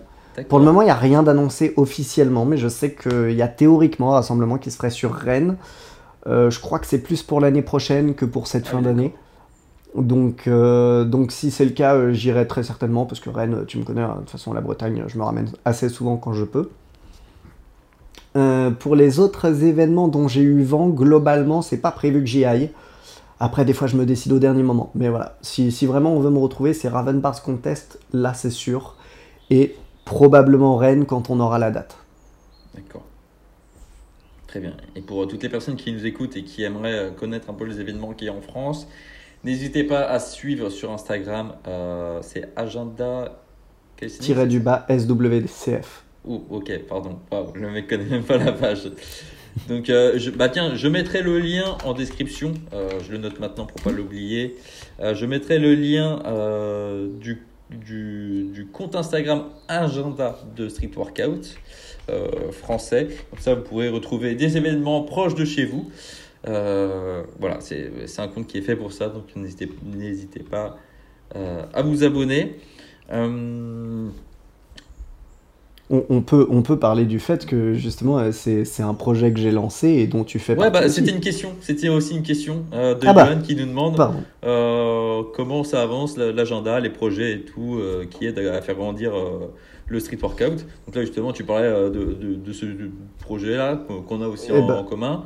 Oui. Euh, On a plusieurs projets en commun. On a plusieurs projets en commun. Donc ouais, déjà, il y a l'agenda. Donc agenda qui pour le moment a l'air de plutôt bien tenir la route. Faut pas qu'on lâche le... Faut pas qu'on qu'on lâche un peu... Comment dire Je vais le formuler autrement. C'est très facile de s'habituer à devoir le faire et donc d'y oublier que ça devienne secondaire. Pour le moment, on arrive à tenir le choc. Mhm. Ça, ça reste quelque chose de prioritaire. Faut savoir qu'on est une équipe de 7 personnes, si je dis pas de bêtises. On est 6 ou 7 Je crois qu'on est 7. Euh, Attends. 6 On est 6 6 Euh, bon, en vrai, on peut dire les noms en soi. Ouais. Jolan, Ouais, toi, ouais, Elisa, ouais. Axel, Axel, Ted Ted et toi. moi. Ça fait 6. Ça fait On est d'accord. Ça fait 6. Ouais. Je ne sais pas compter. Donc, euh, ouais, c'est une équipe de 6 personnes donc, qui s'occupe avant tout de euh, récupérer des informations euh, sur les événements à venir et de pouvoir les poster en avance. Alors en l'occurrence, on s'est un peu partagé les rôles puisque on essayait aussi d'être pas mal présent. Donc du coup, les trois acteurs principaux pour se déplacer, on va dire que c'est moi, toi et Jolan. Mhm. Euh, on a Axel aussi qui est quand même assez présente, bah, notamment en fait elle nous permet aussi souvent d'avoir les infos au côté euh, féminin, parce que ça, ça, arrive ça. très souvent que les infos côté féminin ou côté masculin ne, ne se partagent pas de l'autre côté. Euh, on, a, on a Elisa qui elle nous fait surtout de la relecture, de la vérification que ce soit compréhensible, etc., puisqu'elle est un peu plus en retrait, et donc elle peut avoir un point de vue où nous, on trouverait que c'est parfaitement compréhensible, mais au final, une personne moins impliquée que nous ne comprendrait pas forcément. Euh, et on a Ted qui s'occupe majoritairement de l'aspect image, c'est-à-dire l'Instagram, les designs, etc. Euh, à savoir aussi que du coup, l'équipe agenda ne s'occupe pas que de l'agenda. Elle fait partie des petits papiers, donc d'un projet plus gros qui verra peut-être bientôt le jour. Pour le moment, on ne peut pas en dire grand-chose Déjà parce que ce serait bête de vendre la mouche pour qu'au final ça n'ait pas lieu, ça arrive ça, hein, très ça. souvent. On, on démarre souvent des projets qui se finissent pas, hein, c'est normal. Ouais. Euh, là on espère que c'est du sérieux. Donc normalement vous en entendrez parler, mais vous en entendrez parler une fois qu'on saura vraiment comment le présenter. Euh, on est aussi en phase, alors ça avance très lentement parce que c'est quelque chose de très compliqué, mais l'équipe agenda s'occupe aussi de créer une charte des compétitions. C'est-à-dire en quelque sorte un petit guide, une petite euh, liste de choses importantes à noter qui compile tout ce qui a été fait par les précédents organisateurs d'événements et qui permet de savoir à la fois euh, bah, justement euh, qu'est-ce qu'il faut pas oublier, comment se renseigner sur les aspects légaux, avoir les autorisations de la part des mairies, etc. etc. C'est tout autant une espèce de ligne directrice pour pas faire de la merde que un guide pour réussir à bien le faire. C'est ça. C'est un, peu un mélange des deux. C'est un projet qui va prendre énormément de temps, même pour avoir toute la transparence avec vous. Actuellement, on n'a pas grand-chose de plus que le sommaire, parce que le problème, c'est qu'on est obligé de se renseigner sur tous les aspects légaux, parce que si on fait un truc pareil et qu'on a dit une bêtise, c'est inutile, en fait, c'est complètement inutile. Euh, en plus, on essaye de récolter des informations de la part de plein d'organisateurs différents qui n'ont pas toujours le temps de nous répondre du tac au tac. Donc pour le moment, la rédaction, elle a quasiment pas avancé, soyons honnêtes. Mais c'est pas pour autant qu'on laisse tomber. C'est euh, voilà, si ça n'est pas sous cette forme-là, ça naîtra sous une autre forme et au moins on aura commencé à ériger quelques petites bases, euh, même, même si un jour il s'avère que c'est pas nous qui finissons ce projet, il y aura quelque chose de fait pour les prochaines personnes qui souhaiteront le reprendre. Euh, quoi d'autre? Bah du coup, avec la FNSWC, il y, a eu, euh, il y a eu un petit coup de fouet, mine de rien, euh, parce que suite à l'intervention de Dawari dans le live de Sangwan, il y a quand même pas mal de choses qui ont été mises en place. Mhm. On attend de voir ce que ça va donner par la suite, parce que impossible de, voilà, on peut pas présupposer des résultats. Mais euh, je sais que la FNSWC, donc moi je suis conseiller régional de la FNSWC, si je dis pas de bêtises, toi aussi. C'est ça. Et Donc, je suis euh, même, euh, bon, je pense, euh, je peux, je peux, je peux l'annoncer. Mhm. Je suis accompagnateur de l'équipe de France de street workout au championnat d'Europe le, le 3 et 4 décembre, je crois, à Amsterdam. Voilà, donc il y, y a des choses qui se sont mises en place, hein, parce que ça, ça. clairement, c'était pas le cas avant. Pas, pas dans Euh, tous les aspects, mais il y a des aspects qui, voilà, qui Ouais. qui sont pas forcément le plus importants, mais euh, où- il se passe beaucoup plus de choses. Ouais, c'est- c'est- Mhm. À savoir que là, je me permets de prendre plutôt l'aspect où je parle de ce qu'il y a de bien à la FNSWC, parce que je sais que beaucoup de gens ont tendance à dire ce qui se passe de mal à la FNSWC, qui est vrai aussi. Les deux sont vrais. Mais justement, faut qu'on, faut, faut réussir à avoir une vue euh, globale. Et il y a des choses qui se sont améliorées, Mhm. clairement. C'est pas suffisant, je pense, pour le moment, mais euh, la direction a l'air, euh, a l'air de, de- de- de- de prendre une meilleure tournure. Hum, donc voilà, est-ce qu'il y a d'autres projets en ce moment? Alors, pareil, je vais faire un petit tease, et si ça se trouve, c'est un tease qui n'aura pas de suite. L'équipe Agenda va peut-être euh, mener son premier partenariat. Je ne dis pas avec qui, je ne dis pas pourquoi, J'ai- mis deux secondes à réfléchir en mode, mais de quoi il me parle je, je sais Mais bien, tu oui. sais, mais tu Et d'ailleurs, je vais vous le dire, c'est. Non, je rigole. on va attendre, on va attendre. Voilà, il va falloir se renseigner, il va falloir attendre un peu que les infos tombent, mais euh, c'est, je me permets de le dire parce que c'est en très bonne voie d'être validé. Et si c'est validé, vous allez le savoir très bientôt. Peut-être même d'ailleurs que quand la vidéo sortira, euh, on, on sera au courant. Pe- peut-être, peut-être. Et je viens de te couper dans ton élan, je suis Ouais, non, je, désolé. ouais, je pensais que tu avais finissé pour ça. Euh, merci Colin euh, d'avoir répondu à cette question. Là, il y a quelques questions euh, plus, plus entraînement, plus street. Mhm. On change un peu de, de sujet. Est-ce que tu t'entraînes seul ou est-ce que tu t'entraînes en groupe? Voilà, C'est souvent des, des questions qui reviennent souvent pour Mm. les athlètes. Et toi Alors, aujourd'hui, je m'entraîne quasiment plus seul, dans le sens où je considère pas ça comme de l'entraînement. Il y a des moments où je vais avoir besoin d'être dans ma bulle et où je vais être chez moi pour faire un renforcement technique ou un renforcement physique. Et si je vais pas le considérer comme un entraînement, c'est parce que je vais m'échauffer un peu, je vais me prendre 20 minutes et après je vais arrêter. Il n'y a pas de velléité de pousser la chose, d'avoir une vision globale ou quoi que ce soit. C'est plus genre à l'entraînement avec les gens, je me suis rendu compte que nanana, le nanana, je n'arriverai pas à le faire dans des, dans des entraînements avec les gens. Donc c'est un truc que je me cale 20 minutes dans ma journée solo. Ok. Euh, sinon, ça veut pas forcément dire que je m'entraîne avec des gens au sens propre, dans le sens où je fais toujours mon entraînement à moi. Ça m'arrive quasiment jamais de faire des entraînements collectifs. Genre, je fais vraiment mon entraînement avec, à, à moi, mais par contre, je vais le faire très souvent avec effectivement des amis, euh, des Qui s'entraînent eux aussi de euh, leur côté, mais euh, qui s'entraînent, c'est ça aussi de leur côté. Par exemple, en ce moment, je disais que je faisais le touriste. L'une des raisons principales, c'est qu'aujourd'hui, euh, genre, aujourd'hui, plutôt depuis plusieurs semaines, je considère même pas que je fais ne serait-ce qu'un seul entraînement parce qu'il n'y a aucun moment où je me pose pour me dire là je vais m'entraîner, là je vais progresser. Non, en fait, il y a un événement où j'ai envie d'y aller pour voir et il s'avère qu'en étant à l'entraînement ou au rassemblement ou à enfin n'importe quel événement, eh ben j'ai envie de faire des petits trucs. Donc je vais faire les petits trucs. Faut pas minimiser non plus, ça fait de l'entraînement, mais je me mets pas dans une notion d'entraînement. c'est pas optimal, je comprends. C'est pas optimal, puis c'est surtout pas recherché. Il n'y a pas de recherche de performance dans ces cas-là. Donc c'est très différent. Mais voilà, et je conseille de manière générale d'ailleurs aux gens, outre moi comment je fais, de varier. Parce que si vous vous entraînez toujours tout seul, vous vous rendrez pas compte de certaines lacunes. Si vous vous entraînez toujours avec les autres, vous pourrez pas bosser sur les choses que les autres ne font pas. Parce que même quand on s'entraîne sur son entraînement avec d'autres gens autour, on est influencé. Donc faut, faut varier de temps en temps. Hmm.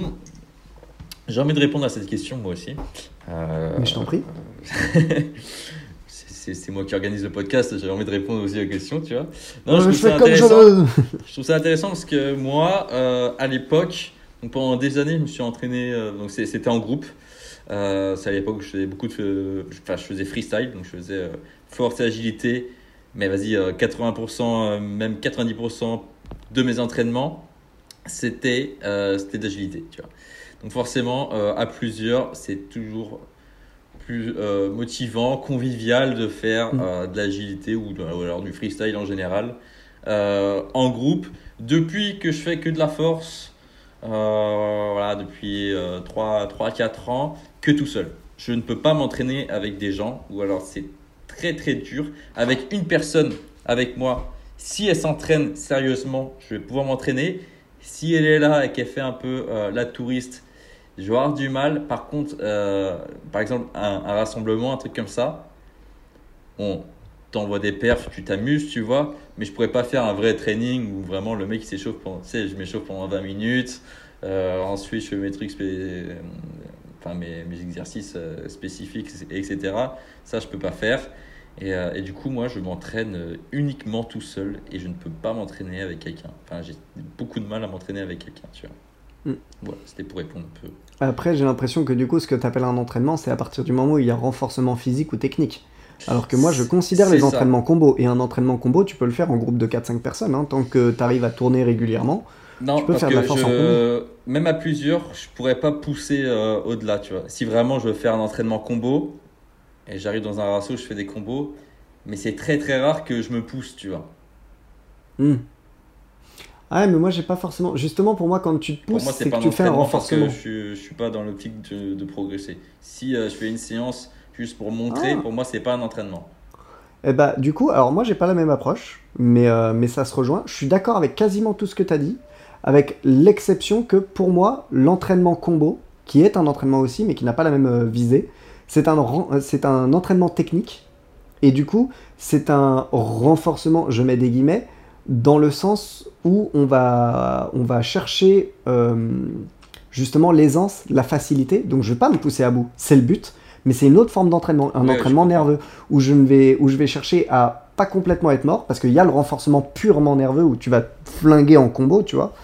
Mais en rasso ou ce genre de choses, je vais essayer d'avoir toujours quelque chose d'esth- d'esthétique, toujours des idées derrière, ce genre de choses. Et pour moi, je peux y prendre comme entraînement. En ce moment, par exemple, je ne le fais pas. Je fais la nuance parce qu'en ce moment, vraiment, dès que mon combo me saoule, j'arrête. Alors que quand je suis en logique d'entraînement dans un rasso, je vais pousser mon combo, pousser, pousser et essayer d'être toujours très exact, très propre et tout et tout, alors que c'est pas le cas en ce moment. Mais, euh, mais voilà, je peux, je peux faire des entraînements à plusieurs. Et pour moi, il y a un sweet spot, c'est euh, que ce soit pour l'agilité, la force ou machin, c'est 4-5 personnes, sauf si c'est du renforcement musculaire ou technique pure, où là, oui, il faut qu'on soit un ou deux max. Ouais. Et même quand on est deux, c'est chacun dans son coin, c'est juste qu'on le fait au même moment. Après, euh, je suis d'accord avec toi, en rasso, même si tu fais, euh, t'entraînes les combos, oui, c'est un entraînement, mais moi, je vais, je vais pas le définir comme tel, pour moi. Ouais. Oui, parce que tu te pousses pas, justement, t'as pas l'impression de repousser Voilà. la limite. C'est ça. Euh, là, je vais sélectionner les questions pour pas tout dire. Après, s'il y a des questions où t'aimerais bien les poser, mais il faut juste que je réponde vite, on peut. Hein. On n'est pas obligé d'épiloguer euh, sur Non, parce que des fois, c'est trop large. Euh, Est-ce que tu t'entraînes euh, toujours au parc ou alors tu t'entraînes chez toi? Alors, la réponse, c'est les deux en même temps, car mon jardin est un parc. Mais est-ce que, en fait, peut-être que la question aussi, c'est est-ce que toi, tu as besoin de sortir de chez toi pour, euh, pour mieux t'entraîner ou alors rester au même endroit? j'ai besoin de rejoindre le street. Je Ouais. m'explique. Si je vais dans un parc où il n'y a pas de pratiquants de street, freestyle ou ce genre de choses, je vais pas faire bien plus que du renforcement musculaire classique, du set and rep. Parce que ça m'ennuie, parce qu'il y a personne qui s'y connaît dans ce domaine, parce que généralement en plus, ça veut dire que le parc est souvent pas ouf, parce que quand un parc est ouf, il y a des pratiquants freestyle, euh, etc., etc. Et du coup, c'est applicable même pour mon, euh, mon parc dans mon jardin, c'est-à-dire si juste là comme ça, je sors dans mon jardin et je vais pour faire un entraînement, je ne vais pas réussir à faire du freestyle, je ne vais pas réussir à renforcer intensément et tout et tout. Pour autant, je suis capable de ramener ou rejoindre le street, même ici, dans mon salon. Parce que euh, si je mets les bonnes musiques, que je fais un petit live par exemple ou un truc comme ça, En fait, je vais me mettre dans une ambiance street. C'est ça, il faut, basculer l'ambiance. C'est un genre de petit rituel. Euh, soit je fais une story qui dit que je commence à m'entraîner. Du coup, j'ai fait une story, donc je suis obligé d'assumer derrière, tu vois. Je suis obligé de faire des trucs. Euh, soit je fais le live, donc du coup, il y a des gens qui viennent voir. Faut pas que j'envoie rien, etc., etc. Et ben en fait, je vais, je vais m'amener au street ou ramener le street à moi, peu importe dans quel sens on le prend. Et ça, en fait, peu importe le parc ou non ça va marcher. Ou par exemple, je peux dire, on fait entraînement chez moi. Ce qui fait que moi, là, tout de suite, je sors et j'essaye de faire un entraînement. Je vais pas envoyer d'agilité, je vais pas envoyer de force pour de vrai. Mais je dis demain ou même dans 3 heures, hein. dans 3 heures, euh, rassemblez-vous les gars, euh, genre 3-4 personnes, et on fait entraînement dans mon jardin. C'est pas la même chose. Il y, a une préparation à ça, il y a un truc qui fait que là, ça devient le street, et pas juste je me renforce.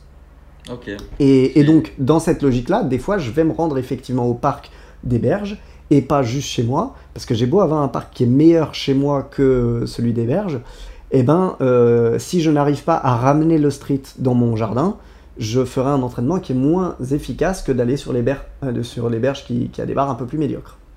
Eh, je, te, je te comprends, je te comprends. Euh, là, c'est cette question-là qui a été posée. Est-ce que on s'entraîne, est-ce que tu t'entraînes au parc ou chez toi? C'est pas une, une, question oui ou non. Tu vois, faut développer là-dessus. Et moi, je trouve ça important quand on a plusieurs années de pratique.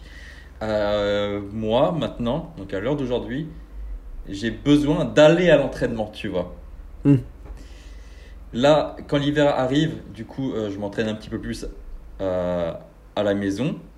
Mais le fait de s'entraîner à la maison et que tu restes dans ton cadre familial de détente, c'est vrai que bon, les, les, premières années, j'ai l'impression que tu t'en fous un peu, tu t'entraînes et tout. Mais moi, avec l'expérience, j'ai de plus en plus de mal et j'ai besoin d'aller à l'entraînement, tu vois, prendre mon sac, tu vois, je suis un vrai sportif, je vais au complexe sportif limite, tu vois. moi, moi j'ai vraiment besoin de ça maintenant, tu vois. Et là, tu vois, bon, euh, là, on enregistre ce podcast. Déjà, je travaille dans cette pièce-là, tu vois. Il y a aussi euh, l'entraînement euh, à la maison et au parc, ça revient un peu au travail. Tu vois, moi, je suis quelqu'un qui. J'étais en train d'y penser. Qui travaille à la maison, parce que je suis à mon compte, donc voilà, avec, avec la marque et tout ça. Ce qui fait qu'en fait, je sais qu'à un moment, je vais avoir besoin d'aller au bureau, d'aller au travail, tu vois, pour pas tout mélanger. Et euh, bon, j'en ai besoin, mais j'en ai pas forcément les moyens. Alors que euh, pour le street, j'en ai les moyens. Tu vois, je peux prendre ma voiture, faire 5-10 minutes de route ou, euh, ou aller en vélo. Je, je peux aller à, l'entraînement. Et je trouve ça super important, tu vois, de faire la part des choses comme ça. Et c'est un peu. C'est quelque chose qui peut nous faire durer dans le temps en street, tu vois. Mm. Parce que nous, ça fait longtemps qu'on est là, et comme on en a parlé dans le podcast, bah, des, fois, des fois, tu vois, on a des coups de mou, tout ça, et on a, besoin, on a besoin euh, chaque année de changer un peu sa routine, d'avoir des objectifs différents. Et moi, j'ai retrouvé ce truc-là, en fait, d'aller à l'entraînement, ce qui fait que ça devient un peu plus nouveau pour moi. J'ai l'impression que c'est nouveau, et du coup, euh, je prends plus de plaisir, tu vois. Et ben, peut-être que dans un an, je vais dire, attends, aller, aller à l'entraînement, ça me fait chier, euh, je préfère tout faire à, la maison. Mais, euh, mais pour l'instant, c'est pas le cas et j'aime ça. Mais c'est pour ça que je disais, il faut, euh, pour, pour moi, c'est plus général, c'est ramener le street à moi ou me, me ramener au street. Parce que au même titre, tu vois, par exemple, qu'un streamer va pouvoir juste allumer ses LED, changer l'emplacement de sa caméra, débarrasser son bureau, c'est un rituel qui veut dire qu'il va streamer. Il n'a pas juste envoyé le stream. Mm. Et ben là, moi j'ai pareil, c'est-à-dire que tu vois, là, dans cette pièce-là, je travaille, je joue, et je m'entraîne. La pièce n'est jamais pareille quand je travaille, quand je joue et quand je m'entraîne. Mhm. Quand je joue, mon bureau est un bordel. Mais genre, euh, grave. Quand je travaille, je dégage tout, j'installe ce petit tapis là, je le décale plus au centre, je tire le clavier vers moi. C'est trois fois rien, hein. Mais c'est pas la même installation, c'est un rituel de travail. et quand je dois m'entraîner, cette table, je la fous dehors ou alors je la plaque dans le coin ici ce qui fait que j'ai une place euh, beaucoup plus. Là, en gros, tu le vois pas, mais c'est rectangulaire comme ça. En faisant ce que je viens de dire, je la rends carrée. Et du coup, c'est beaucoup plus optimal pour faire des maltaises, ce genre de choses. Et rien que l'action d'avoir déplacé les meubles et que ce ne soit plus exactement la même salle, alors que dans deux secondes, je remets le meuble, c'est pareil. Hein, et eh ben, du coup, ça fait que là, je suis à l'entraînement. Ok. Alors que c'est la même pièce. Mhm.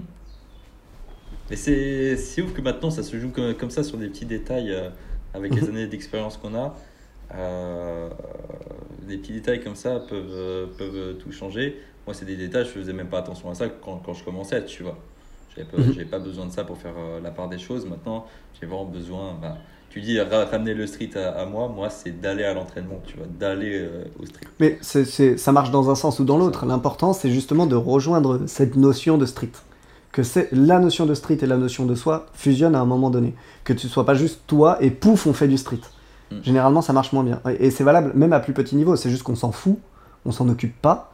Et c'est avec le temps qu'on s'aperçoit que si on veut être vraiment efficace, il faut faire ça. C'est ça. Euh, bon, Colin, euh, je pense que ça va bientôt faire euh, une heure et demie, une bonne heure et demie, même plus que ça. Plus, je pense. Qu'on discute. Euh, si vous êtes resté jusqu'à la fin de ce podcast, j'espère que vous avez apprécié. Lâchez pourquoi pas un petit like. Je fais, je dis jamais ce genre de choses, genre abonnez-vous, lâchez un like. Mais là, faites-le, faites-le. Si vous écoutez, si vous écoutez les podcasts, abonnez-vous, limite partagez, partagez les mm. épisodes, comme ça, ça, nous fera connaître et ça fera aussi développer euh, ces, disciplines. Tu voulais rajouter un truc peut-être? Ouais, je pensais à quelque chose. Dis-moi. Euh, euh, tu m'avais dit que parfois, en fin de podcast, tu proposais de partager quelques petits Instagram. C'est ça, vas-y, dis-nous, vas-y, dis-nous. Non, je propose pas un Instagram. Je vais vous partager un livre et avec une raison très concrète, c'est que j'ai servi de modèle pour ce livre. Je vous conseille le livre Calisthénie, la musculation globale. Calisthénie La musculation globale. Ouais. Ok, attends, je le voilà. Mais je savais même pas qu'il existait ce bouquin. Je sais, il y a plein de gens qui ne savent pas. Ça, ça date d'il y a un bon moment, mais voilà, ce livre existe. Il est, euh, il, faut pas le voir. Il a tendance à être présenté comme une méthode. Pour moi, c'est pas une méthode. C'est plus un espèce de recueil de plein de figures avec euh, plein d'étapes dans les figures et euh, sur quoi ça travaille, quel est l'axe, etc. Comme des fiches techniques de chaque figure qu'on pourrait faire. Ok, d'accord. D'accord, donc euh, un dictionnaire du street un peu, avec euh, des explications Je dirais pas un dictionnaire du street, parce que ça a été fait par un gymnaste, donc il n'a pas toute la connaissance du street qu'on a. C'est écrit par qui?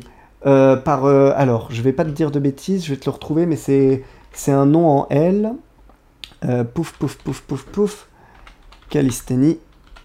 Là, musculation globale. Pouf, c'est d'Antoine. Antoine Locuratolo. D'accord. Et euh, donc voilà, donc il est souvent présenté comme une méthode de street. Moi, du coup, j'y mettrais la modération que ça a été fait par un gymnaste qui, malgré tout, s'intéressait réellement à notre pratique. Sinon, d'ailleurs, il n'aurait pas demandé à, une personne de ce milieu-là de, s'investir. Euh, mais du coup, c'est une approche qui est quand même assez gymnique, soyons honnêtes. Euh, néanmoins, il reste assez euh, large, pas trop, euh, justement, il n'apporte pas la rigueur de la gym pour seul prétexte que lui-même est gymnaste. Et il apporte par contre des éléments en plus qu'on a côté gym qui parfois manquent côté calisthenics, comme justement bah, comment s'échauffer plus en souplesse, comment s'échauffer plus en intensité, comment mobiliser côté cardio, on le fait quasiment jamais nous, soyons honnêtes. Donc voilà, ce genre de choses, et c'est vraiment ouais, des, petites, des petites fiches techniques, je dirais pas un dictionnaire Alors Colin, je t'entends plus du tout. Le son est parti progressivement, donc je pense que ton câble euh, tourne un peu ton câble. Ah non, c'est pas le micro, c'est le micro de ton casque. Voilà, on termine bien cet épisode. Euh, ou alors c'est moi. Non, c'est pas moi. Moi, tout est, tout est ok. Donc à toutes les personnes qui nous regardent, euh, qui se marrent. Problème technique, voilà. Mais je vais laisser, hein, je vais laisser, c'est rien, c'est, c'est juste... Euh, ok, bah, Colin, je... en fait, ton son est parti euh, progressivement. Bon, je, je... ça c'est l'enregistrement que tu auras parce que du coup j'ai dû couper l'enregistrement audio. Donc tu feras, c'est pas grave, voilà, tu feras comme tu voudras. Euh, ben, je sais pas ce qui se passe avec mon micro, je pourrais pas le corriger tout de suite, donc on va finir avec le micro de ma caméra qui est nettement moins bon. C'est pas grave. Mais euh, voilà, on fait avec. Et du coup, oui, euh, je sais pas à quel moment ça a coupé, mais basiquement, j'étais en train de dire, voilà, c'est juste pour donner plein d'idées de mouvements différents, donc certains qu'on connaît très très bien, mais avec une fiche technique quand même assez détaillée, euh, qui va pousser plus loin que juste de dire, ben voilà, une planche, c'est un exercice de pousser. Non, ça va vraiment préciser quel muscle ça va mettre en jeu, quel type d'action biomécanique va, va, se faire et ce genre de choses. C'est beaucoup plus détaillé et avec plein d'étapes euh, soit pour rendre l'exercice plus dur, soit pour rendre l'exercice plus facile, etc. Mhm. etc. Donc je trouve que c'est quand même assez intéressant. Je pense que c'est le type de, livre qu'un passionné de, street pourrait avoir sur son chevet. D'accord. Bah, moi, tu vois, je le euh, connaissais même pas, donc euh, ça m'intéresse. De, déjà de, de le feuilleter et voir si, euh, si il apporte euh, des, des connaissances. Et puis euh, voilà, bah, sinon, si tu as un petit compte Instagram à donner, Est-ce que j'ai un compte Instagram à donner? Alors, un compte Instagram qui n'est pas forcément énormément connu encore, c'est Workout Nan, que toi tu dois connaître. oui. Voilà. Il n'est pas extrêmement connu. C'est pas le moins connu non plus. Mais ce mec est monstrueux en front. Et clairement, il n'a pas la notoriété qui va avec. Genre, il est beaucoup moins connu qu'un Ilyes, un Mani ou un Onizuka. Alors qu'en front, il est pas. C'est un gars qui n'a pas encore bougé aussi. euh, Ouais. Présent sur, C'est le problème des euh, Asiatiques. hein. Ce ce que je viens de dire serait valable pour énormément de, de personnes asiatiques parce que et des fois, ils sont fermés chez eux, ils n'ont pas accès à Instagram. et- Enfin voilà, donc du coup, ils peuvent pas se mettre en avant. Mm. Donc euh, ouais, n'hésitez pas à aller voir ce, ce gars-là, euh, je, je- je connais bien aussi. Euh, les, les SAT à l'infini, euh, enfin voilà, tout est infini chez lui, c'est c'est incroyable. Et en plus, les vidéos sont belles, elles sont vraiment bien faites. Donc euh, je le mets en lien et c'est lui qui va s'afficher là. Euh, je mettrai une petite, petite illustration, un truc comme ça. Euh, ben, merci Colin, merci euh, d'avoir assisté à ce, à ce podcast. Euh, je vais essayer de reprendre un peu les podcasts parce que là c'est vrai que j'ai fait une bonne pause. C'était pas forcément ma priorité, tu vois. Comme tu sais, Colin, on a beaucoup de projets et on de quoi peut pas tu tout parles faire. et on peut, on peut pas tout faire. Et euh, l'autre jour, je sais pas, je me suis dit, allez, j'ai envie de reprendre. J'en avais fait un. Le dernier, c'était avec Flo Marek. Donc là, on est plus du côté 7 reps, endurance et aussi street lifting maintenant. Euh, euh, donc euh, je suis allé le voir en vrai à Lorient, près de chez moi, en, Bretagne. Si vous n'avez pas encore vu cet épisode-là, allez le voir. C'est le dernier qui est, sorti et c'est en vidéo. Voilà, on a tourné avec sa caméra et la mienne. Et, et on a parlé pendant une bonne heure et demie, je, je crois aussi, euh, un peu de tout, mais plus de 7 reps et de street lifting euh, que bah, de, de figures statiques ou freestyle, euh, ou freestyle en général. Quoi. De toute façon, en un podcast, on peut jamais tout couvrir, hein, parce que tu vois, là, avec moi, on n'a pas vu la partie jugement, on n'a pas vu la partie organisation, on n'a pas vu la partie associative. Non, mais on n'a même pas parlé, je- pas- on même pas parlé vraiment entraînement, tu vois aussi. On n'a Ouais, pas vraiment parlé de, de tout ça. Donc, euh, on n'a pas le temps en une heure et demie. on n'a pas le temps de tout voir. Là, déjà, on t'a découvert un peu. Enfin, les Mhm. personnes qui ne te connaissaient pas t'ont découvert. Donc, voilà, euh, peut-être que tu vas euh, réapparaître euh, dans ce podcast pour parler d'autre chose, d'un autre sujet. Je t'accueillerai avec, avec plaisir. Euh, tu peux me demander ça justement. Est-ce que, est que les gens voudraient me revoir dans un autre épisode et un épisode consacré à quoi? C'est ça, c'est ça. Mhm. Est-ce que vous préférez peut-être plus euh, parler de l'entraînement, euh, euh, du, du milieu de la compétition, de, Du milieu y a- organisationnel. Organisation, ouais, aussi, aussi. Donc euh, n'hésitez pas à mettre tout ça en commentaire, euh, on lit tout et, et grâce à vos commentaires, on crée des épisodes après. Donc et on sait qu'il va vous intéresser. Donc donc c'est intéressant. Voilà. Merci Colin. Euh, Merci je vais souhaiter un bon training à toutes les personnes qui nous écoutent. Je sais qu'il y a des personnes qui nous écoutent pendant les, pendant les trainings. Ça Ah c'est bah, super Davaï. cool. pendant les trainings. Euh, d'autres euh, pour leur long trajet en voiture ou en, en transport, euh, ou d'autres en, en stretching. Comme moi, le soir, je fais toujours ma. enfin, pas toujours, mais presque un jour sur deux, je fais ma petite séance stretching et mobilité, tu vois, parce que j'en ai besoin. Et je bouffe du podcast, donc euh, je vous encourage aussi à écouter euh, du podcast dans ces moments-là. Colin, je vais te souhaiter bah, une bonne fin de journée aussi. À toi aussi. Merci pour tout. Et puis, euh, et puis à la prochaine, les gars. Ciao! À plus. Tchuss